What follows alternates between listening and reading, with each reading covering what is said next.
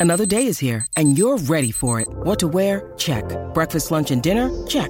Planning for what's next and how to save for it? That's where Bank of America can help. For your financial to-dos, Bank of America has experts ready to help get you closer to your goals. Get started at one of our local financial centers or 24-7 in our mobile banking app. Find a location near you at bankofamerica.com slash talk to us. What would you like the power to do? Mobile banking requires downloading the app and is only available for select devices. Message and data rates may apply. Bank of America and a member FDIC. With threats to our nation waiting around every corner, adaptability is more important than ever. When conditions change without notice, quick strategic thinking is crucial. And with obstacles consistently impending, determination is essential in overcoming them. It's this willingness, decisiveness, and resilience that sets Marines apart. With our fighting spirit, we don't just fight battles, we win them. Marines are the constant our nation counts on to fight the unknown. And through adaptable problem solving, we do just that. Learn more at marines.com. Judy was boring. Hello. Then Judy discovered ChumbaCasino.com. It's my little escape. Now Judy's the life of the party. Oh, baby, Mama's bringing home the bacon. Whoa, take it easy, Judy. The Chumba life is for everybody. So go to ChumbaCasino.com and play over 100 casino style games. Join today and play for free for your chance to redeem some serious prizes. ChumbaCasino.com. No purchase necessary. Void where prohibited by law. 18 plus terms and conditions apply. See website for details. The Chels is backed for the season by Ladbrokes.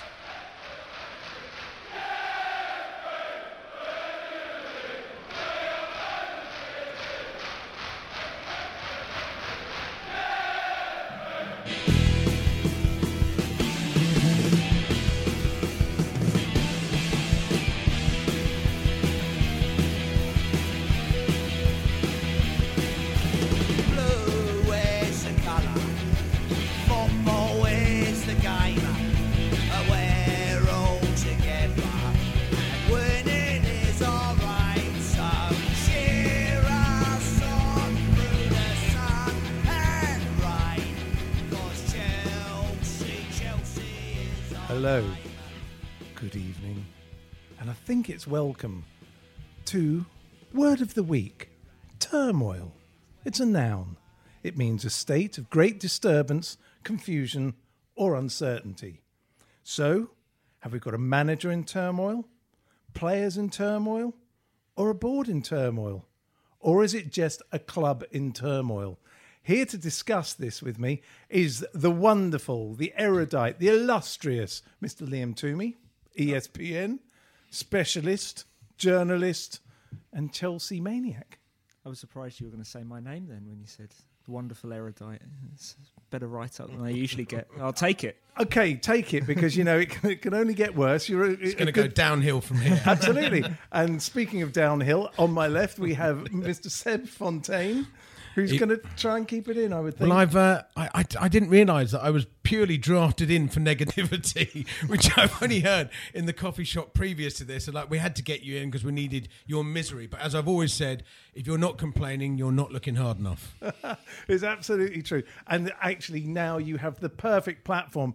And the man who has been announcing across Twitter all day that he's got things to get off his chest, it's Mr. Andrew Saunders. I'm always looking hard. Well, look, this is nice, isn't it? We're all having a laugh. We're all looking happy and smiley. But what are we going to do? I suppose we should. I don't know where. Who wants to start us off? Well, I want to. I want to on? start with I something. thought you would. I want to start with something, just to say that this particular podcast will contain swearing, and if you are listening with a child, say in a car, or if you are of a sensitive disposition, this probably isn't the podcast for you. or teach them those words. So, fair warning. Um, look, I, where do we start? I think we start with, you know, a general impression of where we're at at the moment. I mean, I think we all woke up this morning as Chelsea fans depressed and and confused and upset and I think that's a perfectly natural reaction after back to back defeats but this feels dark it feels really dark at the moment Well, it does. I mean, okay, where I think we should possibly start looking at it from is the one thing that seems to have got under Conte's skin the whole season is transfers. We've heard it all the way at the beginning. We've heard it in the middle. We've heard it through January. Now, I think at this moment in time, he's not moaning about January's transfers. I actually think he's still moaning about what happened in August and the summer. And I think that is the place we should start. How this has affected a group of players who, let's face it, won the title last year at a canter. And here we are doing everything he said, which was he said he didn't want a Mourinho season, and he's getting one now. So, Liam, over to you. I mean, how do you feel about? Uh, sorry to start you off like this, but you know, what do you think about this this sort of feeling that the transfers is where it's all gone wrong? Well, it's. I mean, it's never entirely one thing, but everything is. Or the, the tension has spiraled from the transfers. Um, Conte pushed hard for big names last summer. What he got was squad names and players that Chelsea feel fit their longer term profile of younger guys who can um, grow and have resale value within the club. But that doesn't help Conte right now, and that's what he wants. He wanted to go into this season actually targeting the Champions League and being able to kick on. Instead, they've been left behind by United and City. And I think what City have done in particular has been tough mentally for all the other clubs below them to deal with. There's been sort of an existential crisis going on with all these other managers getting really tetchy. Um, about various things that would otherwise be a bit more trivial, but the fact that City are about 15 points ahead of everyone, I think, uh, puts everything in a different perspective. But yeah, he's certainly the transfers where it's sprung from, um, not just who they brought in, but the timing of players that they brought in, bringing them in at the end of the window, bringing in players like Danny Drinkwater and Timo Bakayoko who'd missed all of pre-season, and I think we've seen them hit a wall, particularly in recent weeks. I mean, All injured players well. yeah, exactly. And um, you know, so they've they've not been fully fit when they've arrived, and they've been unable to get fully fit since because they haven't had that conditioning work that Conte values so much in those summer weeks where they've you know those double training sessions and everything. So it's it's not one thing, but if it sp- sprang from one thing, it sprang from transfers. But one thing, I mean, on Conte's list, I mean, the one thing, and I do have some sympathy for the Chelsea board, not lots, but on this, everyone he wanted was over 30. Eh, You know, he was like Bonucci, he was all these names, these kind of tried and tested names, they're all in their 30s. They're all going to be worth nothing in two, three years' time, or very little. You know, you could you could kind of see, well, look, you know, all right, you kind of know what we want. Now maybe do us a list that comes in with the reason. I mean, I I, I really love Conti. I mean, last you know seven goals against you know seven goals let in from Bournemouth and Watford makes that love hard to you know to express how much I do. But I I do feel that the club, you know, I mean, you say we wake up in a nightmare. It's not the first time. This is a this is an a you know a recurring nightmare. Um, and I just think sometimes the board feel that by getting rid of the manager, throw another big name manager in, and it, unfortunately it worked with Conte. We won the league, and I think they feel that they can just keep doing this and they just plaster over the cracks by throwing another big name in. I think we're going to get to the point very soon where the amount of big name managers that you know they don't want to be sacked you know after 18 months i think that's gonna that list is going to get shorter and i actually think and i think i see it already the list of players that will want to play for us in such or come to us in such emotional waters like that is going to get smaller and smaller as well and we're going to struggle to get bigger players and i do think that this is more worrying as you know and, and the fact that, that that it worked by getting Conte and worries me even more that they just think they'll get Luis Enrique or who else, whoever else in and it will be all right because I don't think it will be Okay. I, Well, I, can- I want to add I a was couple of things to that. Yeah, okay. I was going to ask you. Yeah. Do you feel sympathy for Conte? Where do you see this? This whole the starting of the transfer. Is it the board? Is it Conte? What's going on? I think on? there's a couple of other factors. I think Yeah. Liam's right in that it, you know you can take it right back. The other the other sort of wild card to throw into this is Costa. And I think the you know the treatment of Costa or the, the Costa story, I don't think we'll ever unravel what exactly happened there. But clearly there was some disconnect between him and Conte, and he left. And he was a major factor in our title win last year. That target man, that focus of our of our attacking play, and we didn't have that. You know what we did in, instead was buy you know Morata, who was you know ha, had not played an awful lot of football, was still having to build up to match fitness, had certainly not played Premier League physical football before. Took a little while and to not get a there Costa replacement in and, any way, and, shape, or and you know meant that we, as you quite rightly say, had to change the way we play football a little bit. That's one thing. The other thing is is that the the way that football managers work, and it's an obvious thing to say, is they're in the results business. You know, I work in the music industry, and you know the top level executives get short contracts. They get three year contracts, which then get rid of. It doesn't. It doesn't lend itself to risk. It doesn't lend itself to bringing youth you. It doesn't. It doesn't lend itself to taking risks. It it lends itself to buying tried and trusted international players in to try and get results. The other thing uh, that I just want to finish with is this idea that we, when we won the league last year, it was an anomaly. You know, we won it because other teams were in transition. You know, Manchester City were in transition, Man United were in transition, Arsenal, you know, had a had a poor season, Tottenham threatened but didn't really deliver.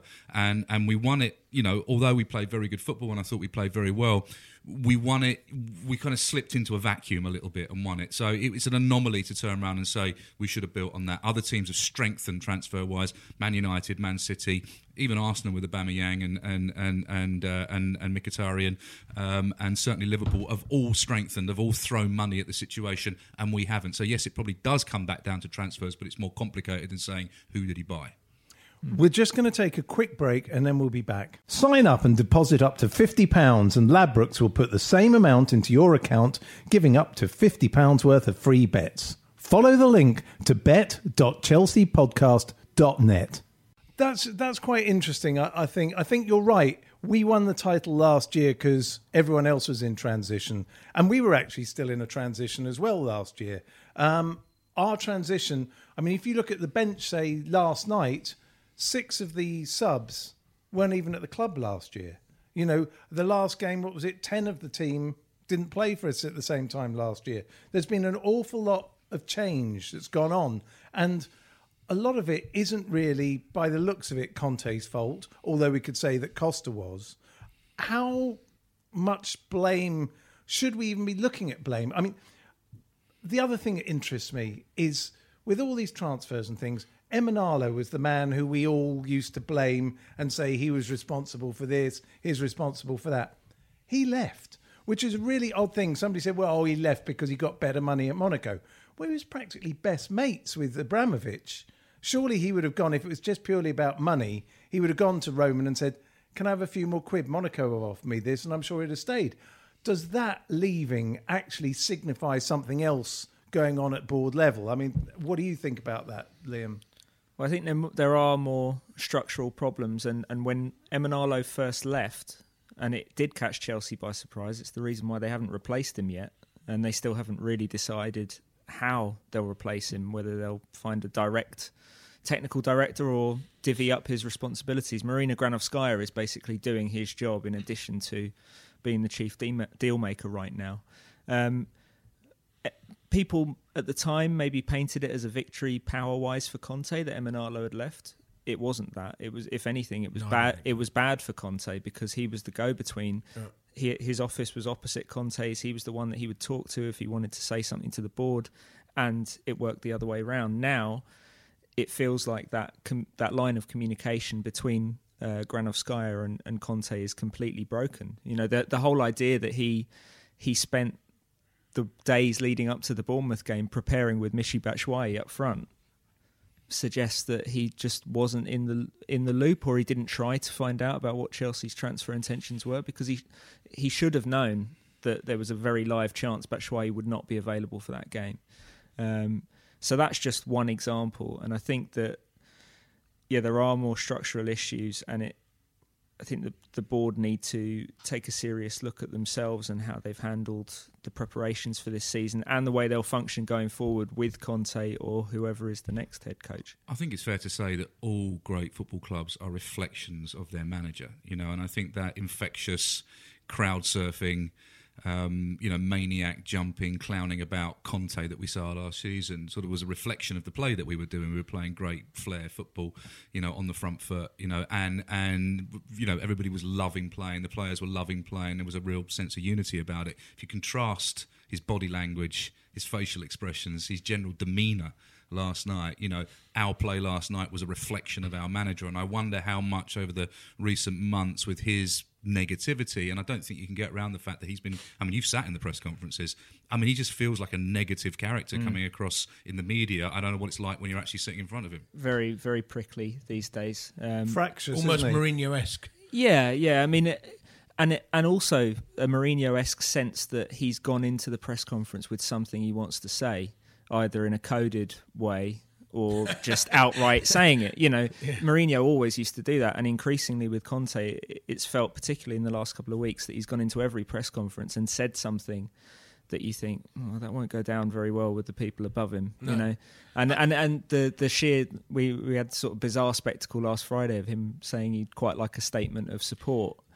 Which, Which, which normally, But doesn't- normally that's the kiss of death. The, Yeah, the exactly. statement of So- support. It's like I want the kiss of death. Give me the kiss of death, please. I thought that was really odd. it was but really he did weird. qualify that by saying, although I know that no one ever gets them here. Yeah, well, the only person who did was Mourinho, and he was sacked two months later. exactly. I mean, I, I- I do really love Conte. I mean, there's a couple of things that I think.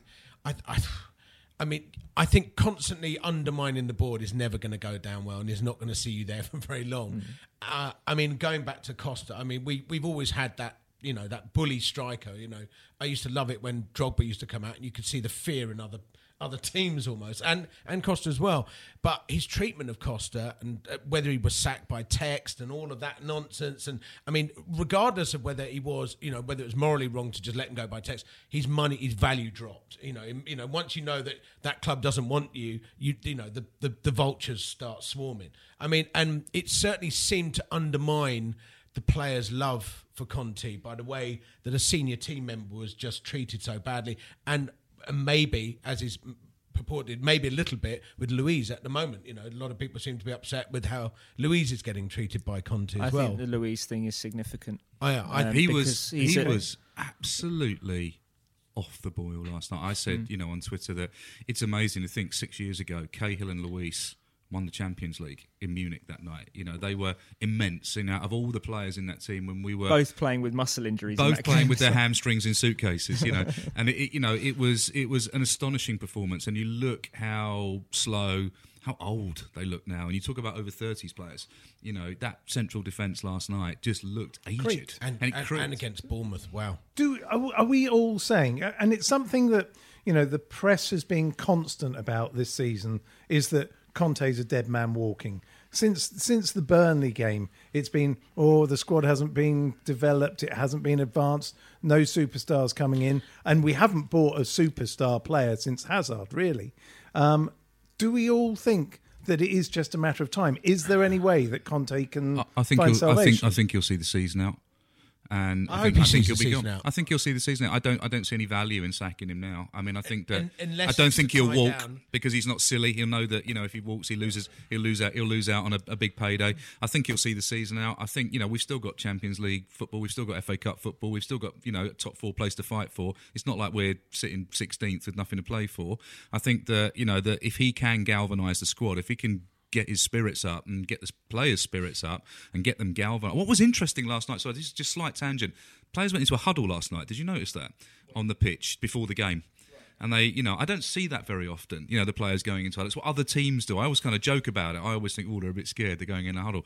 Our players went into a huddle before the game last night. That I thought that was really significant. Mm. Maybe I'm reading too much into it, but that doesn't that doesn't normally happen with our team. No, I think you're right, and and I think when you start watching, So sorry, just sorry. To, while I've got my train of thought, I'm sorry to interrupt you. Um, you know, that, that, does does that show that the, the team are trying to take some responsibility for it and trying to get themselves up because they're not getting it from the manager, or that they don't feel that they, you know, they, they're trying, they're trying to galvanise themselves, but it's just not happening for some reason. Sorry. Uh, No, I, th- I think you're right. I think when you get to moments like this with teams, no matter what the sport is, when you're the observer trying to work out what's going on, you're looking for the things that aren't quite the same. And things like that are relevant, I think, because it shows they're not doing the usual. Normally, it's all there's two or three of them that usually go around the team, chest bump a couple of people, couple of high fives, and that's it. We don't do huddles. So it, it shows something is not working. Now, whether they're overworked, I mean, what is it? We've had nine hamstring injuries this season, which people, you know, whether You're that's trying to just, read a lot into that. I just think that's hamstring injuries. I yeah, don't, I but don't think no, that, no, the the interesting thing is, you know, um, I well, think there's been a lot of, oh, this must be Conti's coaching methods Yeah, that are of course, causing that's- hamstring that's injuries. my point. Yeah, It's but we've always nonsense. been Do we for read injuries, anything? and now we're not. We've always been good for injuries. I, I, I agree with you. Oh, that's a conspiracy theory too I, far I for do, me. but we've always been we've always had pretty good injury records, and at the moment we've got a pretty rubbish one. Well, we bought a load of players with injuries. That doesn't help, you know. Yeah. No, we only bought players with injuries. and they got you know a lot of players with a track record of not playing three games in a week. You know, obviously we've talked about Morata, but also even someone like Kante, who's won two league titles without having to deal with European football. It's a new challenge for him this season as well. I just want to say quickly on the chances of Conte seeing out the season. Until the last two games, I've been very confident that would happen. It's certainly Chelsea's plan. They don't want they don't want to have to make a move, a coaching change before summer. But these last two performances have been so irredeemably bad, you know, and we've seen this movie before when things start going this badly that I'm I'm not sure he can survive another performance like this. If they if they lose against West Brom and they play like this, I I don't see how he. I think I think they'll a combination of that and the fact that it would likely um, leave them outside the top four, which is the red line for the Chelsea board. They they cannot afford to miss out on Champions Uh, League uh, qualification this season. And let's not forget, West Brom is a rather significant team yeah, for previous Villas managers. Boas, uh, Di Matteo. All got sacked at West Yeah, Brom. right. Yeah. Usually, usually away at West Brom, and yet, Yeah. of course, there was the irony last year of Conte winning the title at West Brom. They Yeah. they do have a part to play in our our lives, unfortunately. They're the Forrest Gump of Chelsea's recent history. They're just there at all the crucial moments. Okay, I think we found the title for this week's show. But so, I mean, Conte, what can he do? Um, how does he? You you talked about galvanising and getting back into it. You know, we've got to get up for West Brom. What does he do? You know, he's just I announced. think he has that- to play a striker. Yeah, Yeah, I I- he has to play a striker. I, I don't think the, the three up front is working. You know, the, the the Hazard in the middle. I think it's a waste of Hazard. I don't I don't think the transitions are good enough from defence to attack to be able to play that front three as it is. You know, we look at the um, you know the, the the game at Brighton, which we won quite comfortably. Played Batshuayi up front, um, and otherwise it's looked it's looked difficult for them to get on the ball. And I think that you only have to look at Luiz last night, lumping the ball forward time and time again up to Hazard. Never in a chance of hell that it was going to drop over the head of, of, of the defenders. You know, it just was. And, and as soon as he brought Giroud on, first thing Giroud did, nodded it down. You know, and in fact, Hazard nodded it down to him once. Yeah, he did. Um, you know, but but it you know it suddenly gave us a focus and a target. Now, I'm not saying let's just stick a lump up front and lump the ball up into him, but I think we need a focus and we need a target and we need something that those players can run off, and it's just not happening. So, it's so what can Conte do? Play a bloody striker, Antonio. Yeah, I, I, th- I think you're absolutely right. I, you know, there is something about look when it when it works, it's lovely watching the flicks and tricks and the manoeuvres, but more often than not, it doesn't work when you have him in the. eh, And you're right; it nullifies Hazard as a player for me. He can't. I love it when he suddenly he's on the left. Oh no, he's on the right, and the other people have switched because he said, "Come on, you go over there." I'll go. And he controls it more. When he's in the centre, he stays far more central. Look at that Brighton game; they were terrified of him. That's because we had Batshuayi, wasn't it? Well, no, we had someone, you know, Yeah. nominally in the middle, you know, but you know, we had someone that Hazard could run off and be a foil to, and and when he's the centre of attention, it's a waste. I think and I thought Hazard was one of the bright sparks last night. You know, uh, putting aside his goal, which was magical, there were times he tried. He tried really hard. he he did not stop trying things. I, you know, for me, I, I, if, if I'm going to be critical, I'd say the thing I haven't really agreed with in certain ways is how defensive Conte's taken this season, uh, and also some of his substitutions. For me, I would have taken off Pedro last night and kept Willian on because Willian has that Well, element of surprise. Williams coming back from injury, he No, probably only point. would have played 70 minutes anyway. So no, that's I a can fair understand point. I, I get it, but I, just uh, as the way the game was panning out with ten men, I thought Pedro became far less a player in that that situation than perhaps William would have been. Well, and the other thing to say about that false nine system is that in recent weeks, Hazard has been half the player when Willian's not been there. Yeah. They they mm, play off each other so well, they do. and that was the key to what Chelsea did at Brighton. Yeah. I think some of the striker stuff has been kind of forced on Conte. I mean, last night was forced on him. Giroud wasn't ready to play. Yeah. I didn't actually realise until he signed how long he'd been out for. Um, towards the end of his time at Arsenal, it was on, almost Lee, Hang two on, you, hadn't, months. you hadn't figured that out. That we'd signed a player There's that hadn't been no, out no for one, ages. no one has been playing. Reg- remember anyone that's been playing regularly, and you know, it- it- like in the last year, we bought no one that has like either match fit or been getting regular football. We literally go to the croc shop. That's where we go. We go croc Breaker's shop, yard. but you know, outpatients at outpatients. That's where we w- will buy our players from the outpatients. What for General last Yeah. night? Who's in outpatients? maybe they've may, maybe they, it's a conscious thing. Maybe they've figured Yeah. out it's an inefficiency in the market, Yeah, and they we- can get we- these players can- cheaper. It's their version of sabermetrics. Basically, isn't running a recu- Moneyball. recuperation centre. No, it's true. You know, I mean, it's it's a very odd situation, but I, I, I do think he's made some odd tactical decisions this season. Maybe it's just because of the nature of the players he's got. Maybe it's just the the way that it's panned out. What are we going to do with a problem like Bakayoko? Oh, that was my next words. My next words. Uh, look, we have to address it. Let's try not to. No. Uh, to, to, Well, to- let's try and take a measured view. I, on this I was because- it- hate the it like in the idea of anyone night? booing him off. I hate the idea that anyone puts on. You know, no one goes out there to play badly. No one deserves to be booed off. I, I, I really hate it. But his performance, it, it was described as one of the worst performances in a Chelsea shirt for 15 years. Now that is saying something. Well- but I- don't know what the answer is. Whether I, he has to have a rest, he can't. You know, it's it's got to stop. He's got to give his confidence back. But who gets the confidence back by you know by not playing? It's a really difficult quandary. There's a couple of things here. Number one, he was useless. Right? I'm going to make no no apologies for him at Yeah, all. you He was that was one of the worst performances in a Chelsea shirt I've seen. I don't know about 15 years, but for a very long time, he was atrocious. All right, so that's that out the way. There's no doubt in the fact that the boy had a terrible game. He's had a bang average season. He's had a couple of games where there's been flickers of life. In fact, last couple of games, Brighton. you know, he's he flickered into life a little bit, you know, and that you can see something there, something of why we bought him. I think we thought we were buying uh, a Yaya Toure in his prime, and we've ended up with you know sort of half a Slavusa. Never mind Yaya, and- more like Jar Jar. Yeah, well, maybe, but you know, the um, where did you read that? I don't know. I just made it up. Pretty right, good, okay. eh? Thanks. Um, so there's that. Let, us put that on the table for the fact that you know he's been poor. You know, there's no two ways about it. And and and quite rightly, a lot of people have said, well, if we're going to give this boy a chance, why haven't we given you know some of the some of the kind of the better youth players a chance? If we're, if it's about giving people a chance to thrive, I have some sympathy with that. The fact that we paid so much money for him is the answer to for that question. for a player who's Yeah. as underdeveloped as Yeah. some of the youth So the, the reason that he's playing is because we've paid that much money for him, and there- there's a pressure on us to do that. The other darker side of this is, I was at the ground last night. I was in the away end, and he was booed off the pitch. And here comes the swearing as he walked off. A sizable portion of the away fans, I would say, twenty to twenty-five percent of the away fans, our fans, shouted "You're fucking shit" as he walked off over and over again. I was disgusted by that. Are we that club now? Are we that club that does that to our players? Are we that entitled that you know that we treat our players like that? I don't care who you are. I don't care how badly you play. If you're wearing a Chelsea shirt, you don't get booed off the pitch by your own fans. To me, if you did that, you're a moron. It's shocking. And you know how you can even call yourself a Chelsea fan if you did that is beyond belief.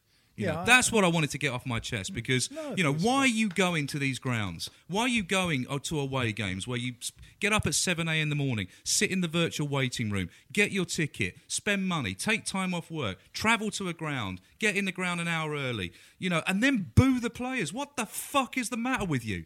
Honestly, sorry, but Well- what the fuck is the matter with you? Well, that's an extension of what we see on Twitter all the time. Um, Yeah. And what I've noticed in the last few weeks is an increasing divergence between what I've heard at Stamford Bridge, not just towards individual players, but towards Conte as well. The level of vitriol towards Conte in the last few weeks on they still- Chelsea Twitter has been incredible. But on Twitter, it's a, it's from gem, it, it can be from people as far as sitting there in, on their keyboards in China. And well, there's stuff like very that. little. The, the, Yeah. It's just a perspective-free place, I think. It is. Twitter. Tw- Twitter But I, I I also want to say this.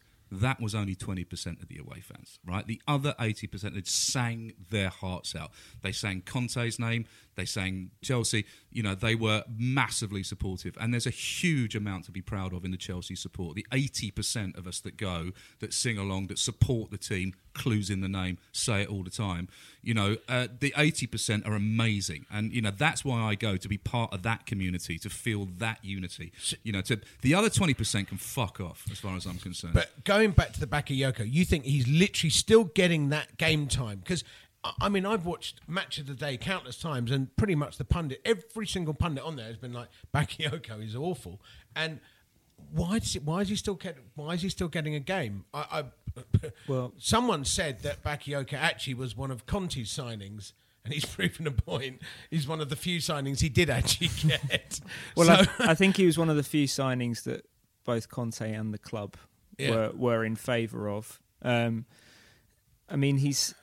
Let me state the case for the defence of Bakayoko. I'm not going to defend his performances because you can't defend his bad, his worst I- I performances this wanted season. him to come good. You know, I need yeah, and I think a lot of there. Chelsea fans do. He Um, looks cool as well. he arrived at the club injured. He he finished last season at Monaco, where he was part of a, an incredible team that made an amazing run to the Champions League semi-finals and an important part of that team. I watched, I actually watched quite a bit of them, and he was, you know, he might not Mbappe was the star, but he was certainly a, a key cog in mm. that team. And I haven't really seen that player this season, only in flashes, as we as we said. And I think the fact that he didn't have a pre-season, the fact that not just the physical work that you do, but also the tactical work you do with Conte, particularly when you're a central midfielder in that 3 4 3 system. I know Kante takes a lot of the load off, but it's the one area of the pitch where you have to do the most mm. work in terms of being in the right position all the time. And that's where he's had the most problems, I think, is switching off out of possession. He had he was in a team last year in Monaco that didn't really worry about how many goals they conceded. They they were But they weren't as pressed as hard as well. either yeah, they in, were in the French league. Yeah, but they were quite a romantic team in a sense, in that they just focused on what they could do going forward. They didn't really worry. They'd happily win a game five four, and it, he's having to adjust to now the mentality of a top team where the margins between success and failure are a lot finer. And I've had this feeling for a while, and it's only sort of become crystallised in in the last few weeks that I'm not saying there is a Chelsea player in Bakayoko because I don't know that, but if there is, I don't think we'll see it until next season, and that might be too late for Conte.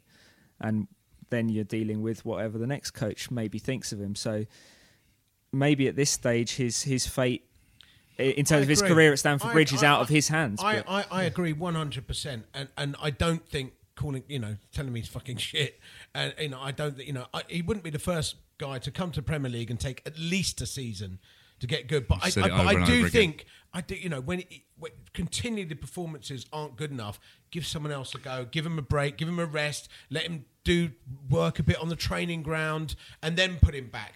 Continue just putting him in there every week to get abuse from the fans. It's like cricket, and, and his it? head's gone down. You can see his body language, his mind, everything's gone down. You know, you know no one. It's that's hard for any human It's being. like cricket. If mm. you're failing at test level, go and play some county cricket, score some runs, and come back Yeah, in the team. yeah, I Look. I would say as well about Bakayoko, we have, as fans, been wrong in the past. There is a sizable section of fans that wrote off Kevin De Bruyne as being a fancy Dan, pointless winger. There is a sizable section of fans who thought Mo Salah was just a lightweight, you know, filler. There's a sizable amount of fans that you know that thought several other players, including Schürrle, including Cuadrado, you know, Marco Quadra- Marin. Cuadrado was Cuadrado was a joke at Chelsea and has since gone on to be a, a- an integral part of a Juventus team that's won everything. You know, so you know we have been very wrong in the past, and to write a player off after So you know just over yeah. half a season is madness, madness, and, and you know give the give the guy a chance. Criticise him when he plays badly, I- you know, and criticise him on WhatsApp, and criticise him with your mates, and criticise him in the pubs, and even criticise him on a podcast.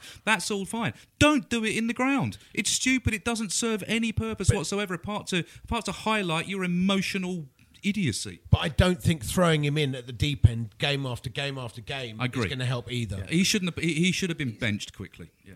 All right. Well, on that note, we're going to put Bakayoko on the bench for a moment, On the back burner. on the back burner, and just take a quick break.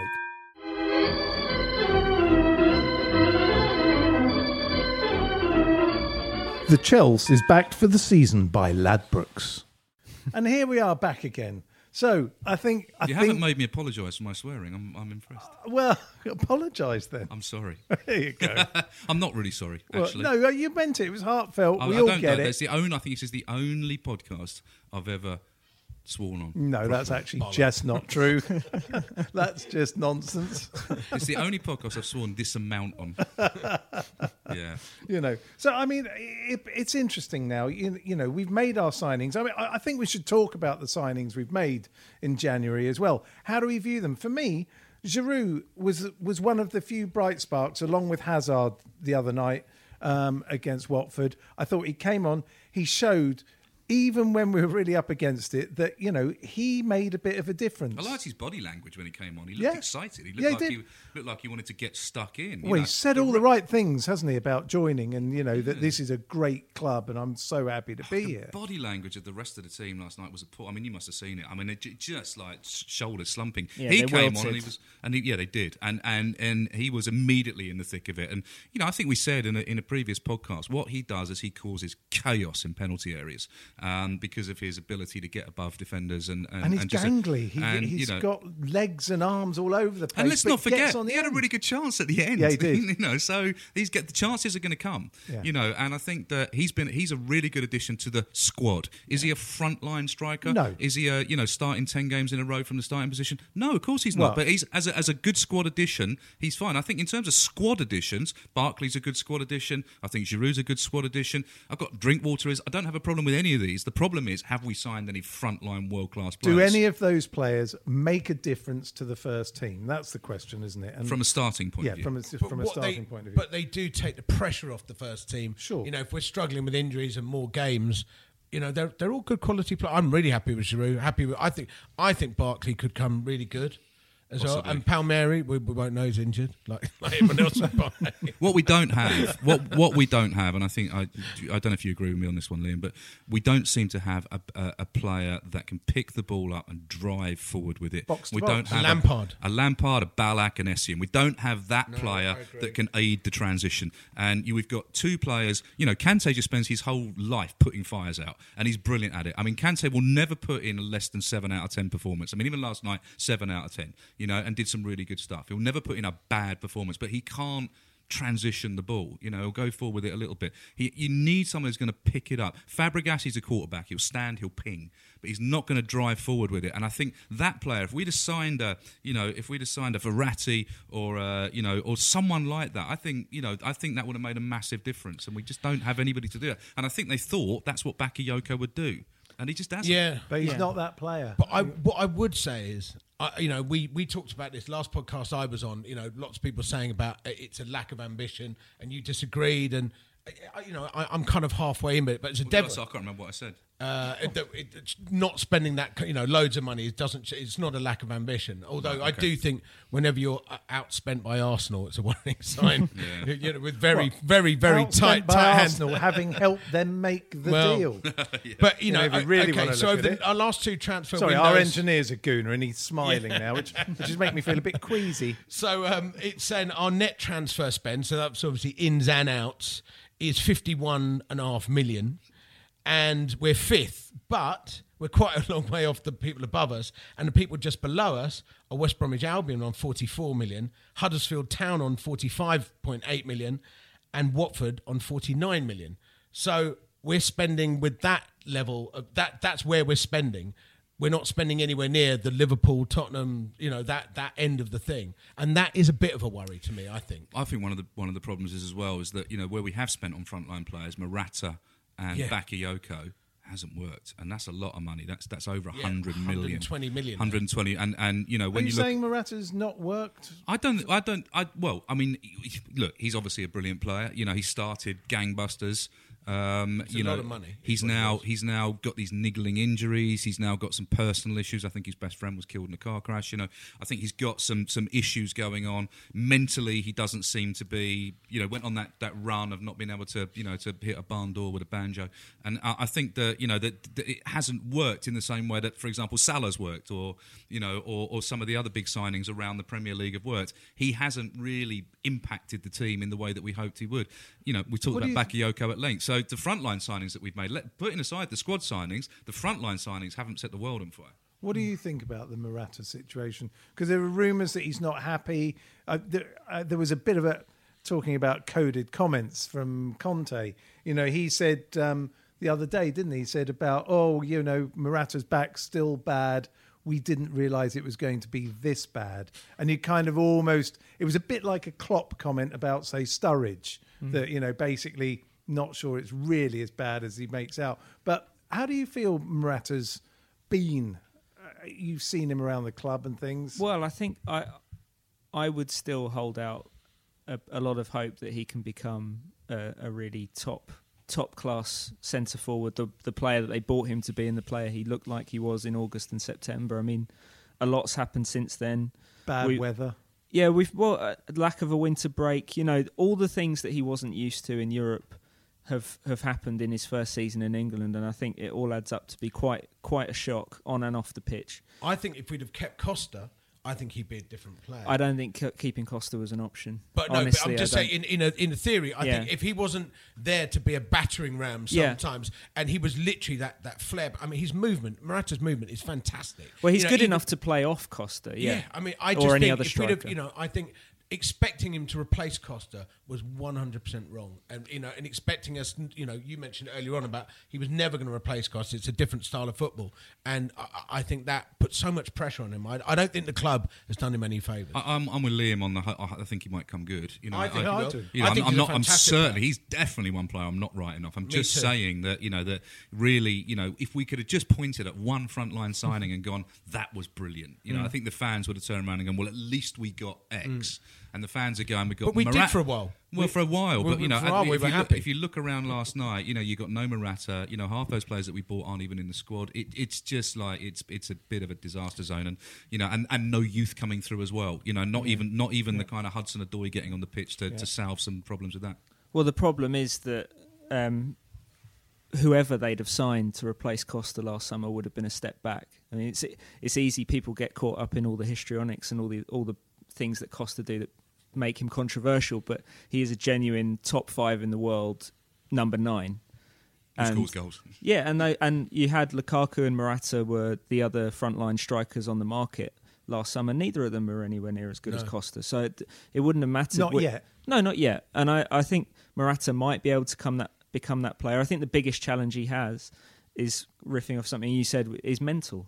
Um, he's he's spoken before in interviews about how he gets in his own head. I think he went 100 days without scoring at Juventus a couple of years ago, and he, he freely admits now that he was in his own head. And I think it took Gianluigi Buffon to take him to one side and go, "Look, just pull yourself together. Yeah, don't we need cry," You. he told we him, ne- didn't he? Yeah, Yeah. be the player we need you to I think be. if you- essentially, if you looked at Costa's record as well, you know, another stre- streaky player, particularly at Madrid. You know, he was Mm. in first spell at Atletico Madrid. He was quite a streaky player. You know, the idea that we've got in our heads that Costa banged a goal in every game. when he was a late bloomer as Yeah, well, he was. like Drogba. You know, Drogba, Drogba as well. You know, Drogba had pretty poor periods at Chelsea. You know, first first season, year was all and right. First, other- first season, First he- seasons, he, got seasons, booed yeah. off. exactly. And got- I- in fact, there's hope for Bakayoko. Drogba got booed off and and sworn at on his first season, and that's what you know came. those those times when you know Drogba would fall to the floor, clutching his you know sort of you know shins in the in the first fifteen minutes of a game, and you went, oh, it's going to be one of those games for Drogba. You know, we have these pictures in our head of these kind of warriors that went through and banged in millions of goals and never had a bad game. You know, I think we've got to get over ourselves a little bit, give people a bit of a chance, criticise them when they've been bad, recognise and reflect on poor performances and poor runs, but not get not get so carried away that it's the end of days. Well, and I think the fouling thing with Drogba is is so- something that Chelsea fans have been frustrated with with Morata this season Yeah. because he still Yeah. he still seems to be operating on Spanish what, what yeah what is a foul in Spain, which you know there's just a different level of contact permitted in, in English football. He'll learn. He'll adjust to that. He will, and it, it's not him not being strong because he can be really strong I- when he I wants to be. good. I, I, Yeah. But I do think he needs another strong striker next to him, so the pressure's off him a little bit. I think it's all in his head. I really do. So okay, so we we've had this most dreadful of weeks. If you thought Bournemouth was bad, you know, then we get Watford. We're uh, so far this last week we're down seven one. You know, we've now got Hull in the cup, and then we've got West Brom at home, and then we've got a series of very interesting games after that. We've got West Brom and then Hull, isn't it? yeah, West Brom and then Hull. Sorry, yeah, it's Monday then Friday, isn't it? Yeah, West Brom then Hull, and then you know you've got your Man U, your Man City, and Barcelona. Um, so in a way, it wouldn't make any sense to get rid of Conte if at the end of that we've lost every single game of those big games and it's looked useless. Then you probably go yes. If it's not going to work, it's now. It's not going to work. He'd go. There's no point bringing someone else in to do Man U, Man City, and the two Barcelona games. Ain't going to happen. But how key is this next month or two for Chelsea as a club to get things back on track? Because I think we've seen what it was like, even though he won the title, a year without Champions League felt quite chilly. The, the next two games will define what we are as a club at the moment. I think if we can respond positively on Monday and beat West Brom and beat them well, and then go on and beat Hull and beat them well, I think that will prove that there's still some of the Chelsea left. There's still there's still a bit of Chelsea there because you know we are a team that bounce back. We are a team that respond. We ha- we are a resilient team, and I think that's what's been so shocking over the last week is our lack of resilience. If that comes back next week, I think that that will people will most people will breathe a sigh of relief and and feel a little bit more positive moving forward. If the same things continue, I think that that's a that's a full blown crisis, and and and and I don't know what we do then. I really don't know what we do. Well, it is. It's a bit of a clueless situation, isn't it? Really, you know. I mean, what was interesting on Sky last night, the pundit they had on, and you know, I detest hearing the man talk. Was Wayne Rooney? Oh. But he was spot on when he started talking about football. It was really interesting because you got an insight into players' mentalities, players' minds. He was discussing everything like the penalty, how it was definitely a penalty, no matter what Courtois may say. It was a penalty. Yeah, exactly. But Courtois did his usual. I'll come out and do uh, an interview, and then go. Yeah, well, of course, you know it wasn't a penalty, and you think, no, it was. Just own up to it. but he he went into a few things, and he, he said something very interesting. He said the Chelsea I have seen in the last week is not Chelsea Football Club as I know it. Chelsea Football Club is about finding ways to get back into a game, finding ways to get the goal, finding ways to keep on going at it. They're a powerful side. This was not Chelsea Football Club. And I, I think it was a very interesting way that he talked about it. Suddenly, just as a bloke who knows about football, just went, something was just so weird Do you think we've never felt that since we lost the you know the famous spine of the team, the Drogba, Terry, Lampard? Do you think we've you know? Well, I think you know, it's, we haven't replaced it. No, and is it now starting to show? I mean, I th- I think there is something to be said, and I was talking with Gary Hayes about this. Not that he knows much about football, but um, you, know, you know, but um, I talked to Bro, and uh, we were just chatting about the fact is there was a moment when Chelsea wanted to change from being power and having the big players and the solid players into the Barcelona, you know, tippy tappy football and lovely, you know, flair players. And we've not really done one or the other. And we've not replaced and then we've not managed to redress. I think we're quite a schizophrenic team at the moment. We don't quite know what we Schizophrenic. are. Schizophrenic. Schizophrenic. and I don't think that we quite know. We don't. We haven't really got an identity as a team at the moment. I think that's No, spot on. and, and, and that's what I mean about next week kind of showing us what we are. And I think if we can, if we've got any of our identity left, what what you know, what we think Chelsea Football Club is, we will respond. If we don't, as I say, you know, I'm at a loss. I'm lucky. I'm away. I'm away on holiday next We- week. oh, where are you going now? Somewhere lovely. oh, where's that? Would that be the Caribbean? Might be. Would it be Antigua? It might be. Oh, look at you. But I'll be watch. I'll be shouting at my laptop. You know, I'll be shouting at my laptop on a crappy Wi-Fi, dodgy stream, probably buffering, forty minutes behind everybody else. But you know, I mean, I'll be I'll be fascinated to see what happens. I'm kind of glad I'm not here though. I'm just kind of glad It glad. shouldn't be an issue. Well, they need to go into those games with some semblance of confidence and momentum. If they don't, it will it, it could get really really ugly, and there will probably be Really, different really face in the ugly. dugout. Really, really ugly was the phrase I was looking for. Thank you. But yeah, I, I do I do agree that the, I, uh, I mean I, I don't think you can characterise this current group as mentally weak because you don't win a league title if you're mentally weak. But there is, in the same sense, as a sort of mental flakiness about this team. a lot of the same. Well, we lot- saw it in 2015 I was 16 about to as say, well. A lot of the same team were at the last meltdown. yeah, yeah, and uh, but I mean, so it wasn't Oscar's fault. yeah, I mean, Yeah, we, right. I mean, we have to keep perspective as well in that this is not 2015 16. I mean, they're fourth. You know, they've had they've create the forms created since the turn of the year, but it's 10 games. So we'll see if it become, becomes something more prolonged. Then You know what? I don't we think need Conte will survive to it. Wake up a little bit. We need him to grab that team and, and shape it. I think you know we need his body language to look like he's going to win a game. You know, I, I don't want to put it all on his thing, but I think the revival will need to start with him. Maybe we should get Ray Wilkins back. I just want to make. I- I've I've gone the whole uh, pod without stat, but I want to give you one stat, and it's Go one, on. And, and it's a player that we haven't mentioned. Chelsea have conceded 37 goals in all competitions this season. 20 of those came without Andreas Christensen being on the park. Yeah, no, I think And I think you know he was a massive he's, loss. He's so good. and you know, if we're looking at bright sparks for this season, we're looking Yeah. at things to grab hold of. We're looking at positives. He's the story of He- Chelsea. He's the story of the season. yeah, we He's- should get loads of money for him in the summer. Hello, is that Real Madrid? One hundred percent. Well, what's remarkable is that he didn't play against Watford, and, and Conte reverted to the back three that won the title last season. So the hmm. personnel was the same, but the performances were totally different. The and I think were- that the legs were older. yeah, that's that's as much a testament to how how good Christensen has been. I agree. I think I think he's changed things, and you know, it's actually very interesting that that last season, the one thing you knew was what the back three was: week in, week out. They stayed fit pretty much on the whole, and they just did their thing. And it shows, especially with a three. And I think this is where there's been a bit of a mistake from Conte. You chop and change it; it takes a while to adjust because the space is different that you're covering, say, in a four. Um, and I think you have to work in a different way together. And it's the one thing that really hasn't been consistent this season is the back three.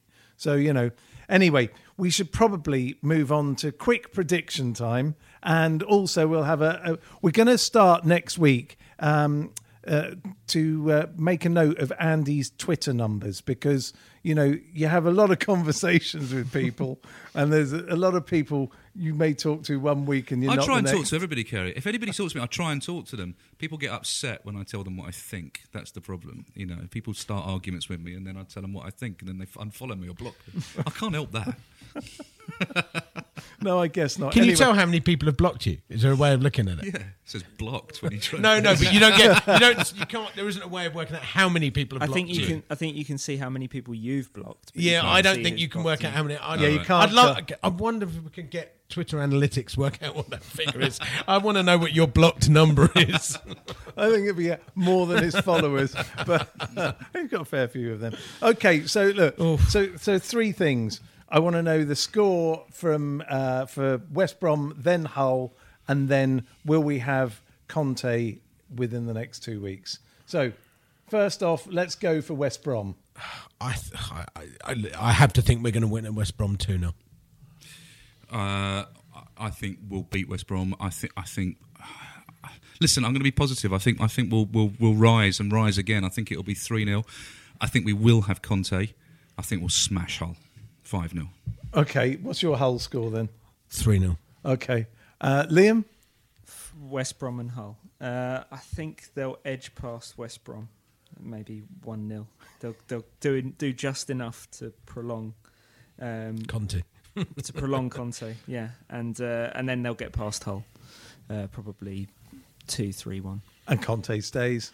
For the meantime, yes. I bet you will wake up in the morning and he's been saying, well, well, and this podcast could be completely useless and non-factual whatsoever. An interesting historical piece. Could age really badly. saying, how wrong do these guys get get it? Okay, well, I'll cover myself. Well, of course, now that Conte's gone, I'm not sure who's going to take care of the West Brom game. But I think we'll come back from that loss and we will win uh, 4 1 against West Brom. And I think it'll be 2 0 against Hull. That's it. Don't worry. We are going to get through this somehow. All of us. We can do this together. We are the Blues. We are Chelsea. And we will carry on right until the end. This is a playback media production. Get all the associated links for this podcast at chelseapodcast.net. The Chelsea is backed for the season by Ladbrokes. If you're a large organization involved in managing, purchasing, or making decisions on software licenses, you need Livingston. Livingston provides the technology and a large team of experts to help you understand what software is installed on your network, who is using it, and whether you purchase the right number of software licenses to legally use it. This information can help you make smart business decisions when it comes to renegotiating software licensing agreements with large software publishers like Microsoft, Oracle, IBM, and others, and when budgeting for software spend. To reduce the cost and risk of managing your software licenses, speak to Livingston today about our managed services. Over 50 multinationals across the world trust Livingston to manage their software licenses. Visit livingston-tech.com for more information. What's your thoughts on Fulham? Chances are you don't think about them too much, but nice away day by the river, used to have a Michael Jackson statue, and once did quite well under Roy Hodgson. But that's probably about it, because chances are you're not a Fulham fan. However, if you do know someone that supports Fulham, maybe a mate or a colleague at work, please tell them about the Fulhamish podcast that I host every week looking at each Fulham game as it comes and goes, with a nice bit of quirkiness and humour along the way too.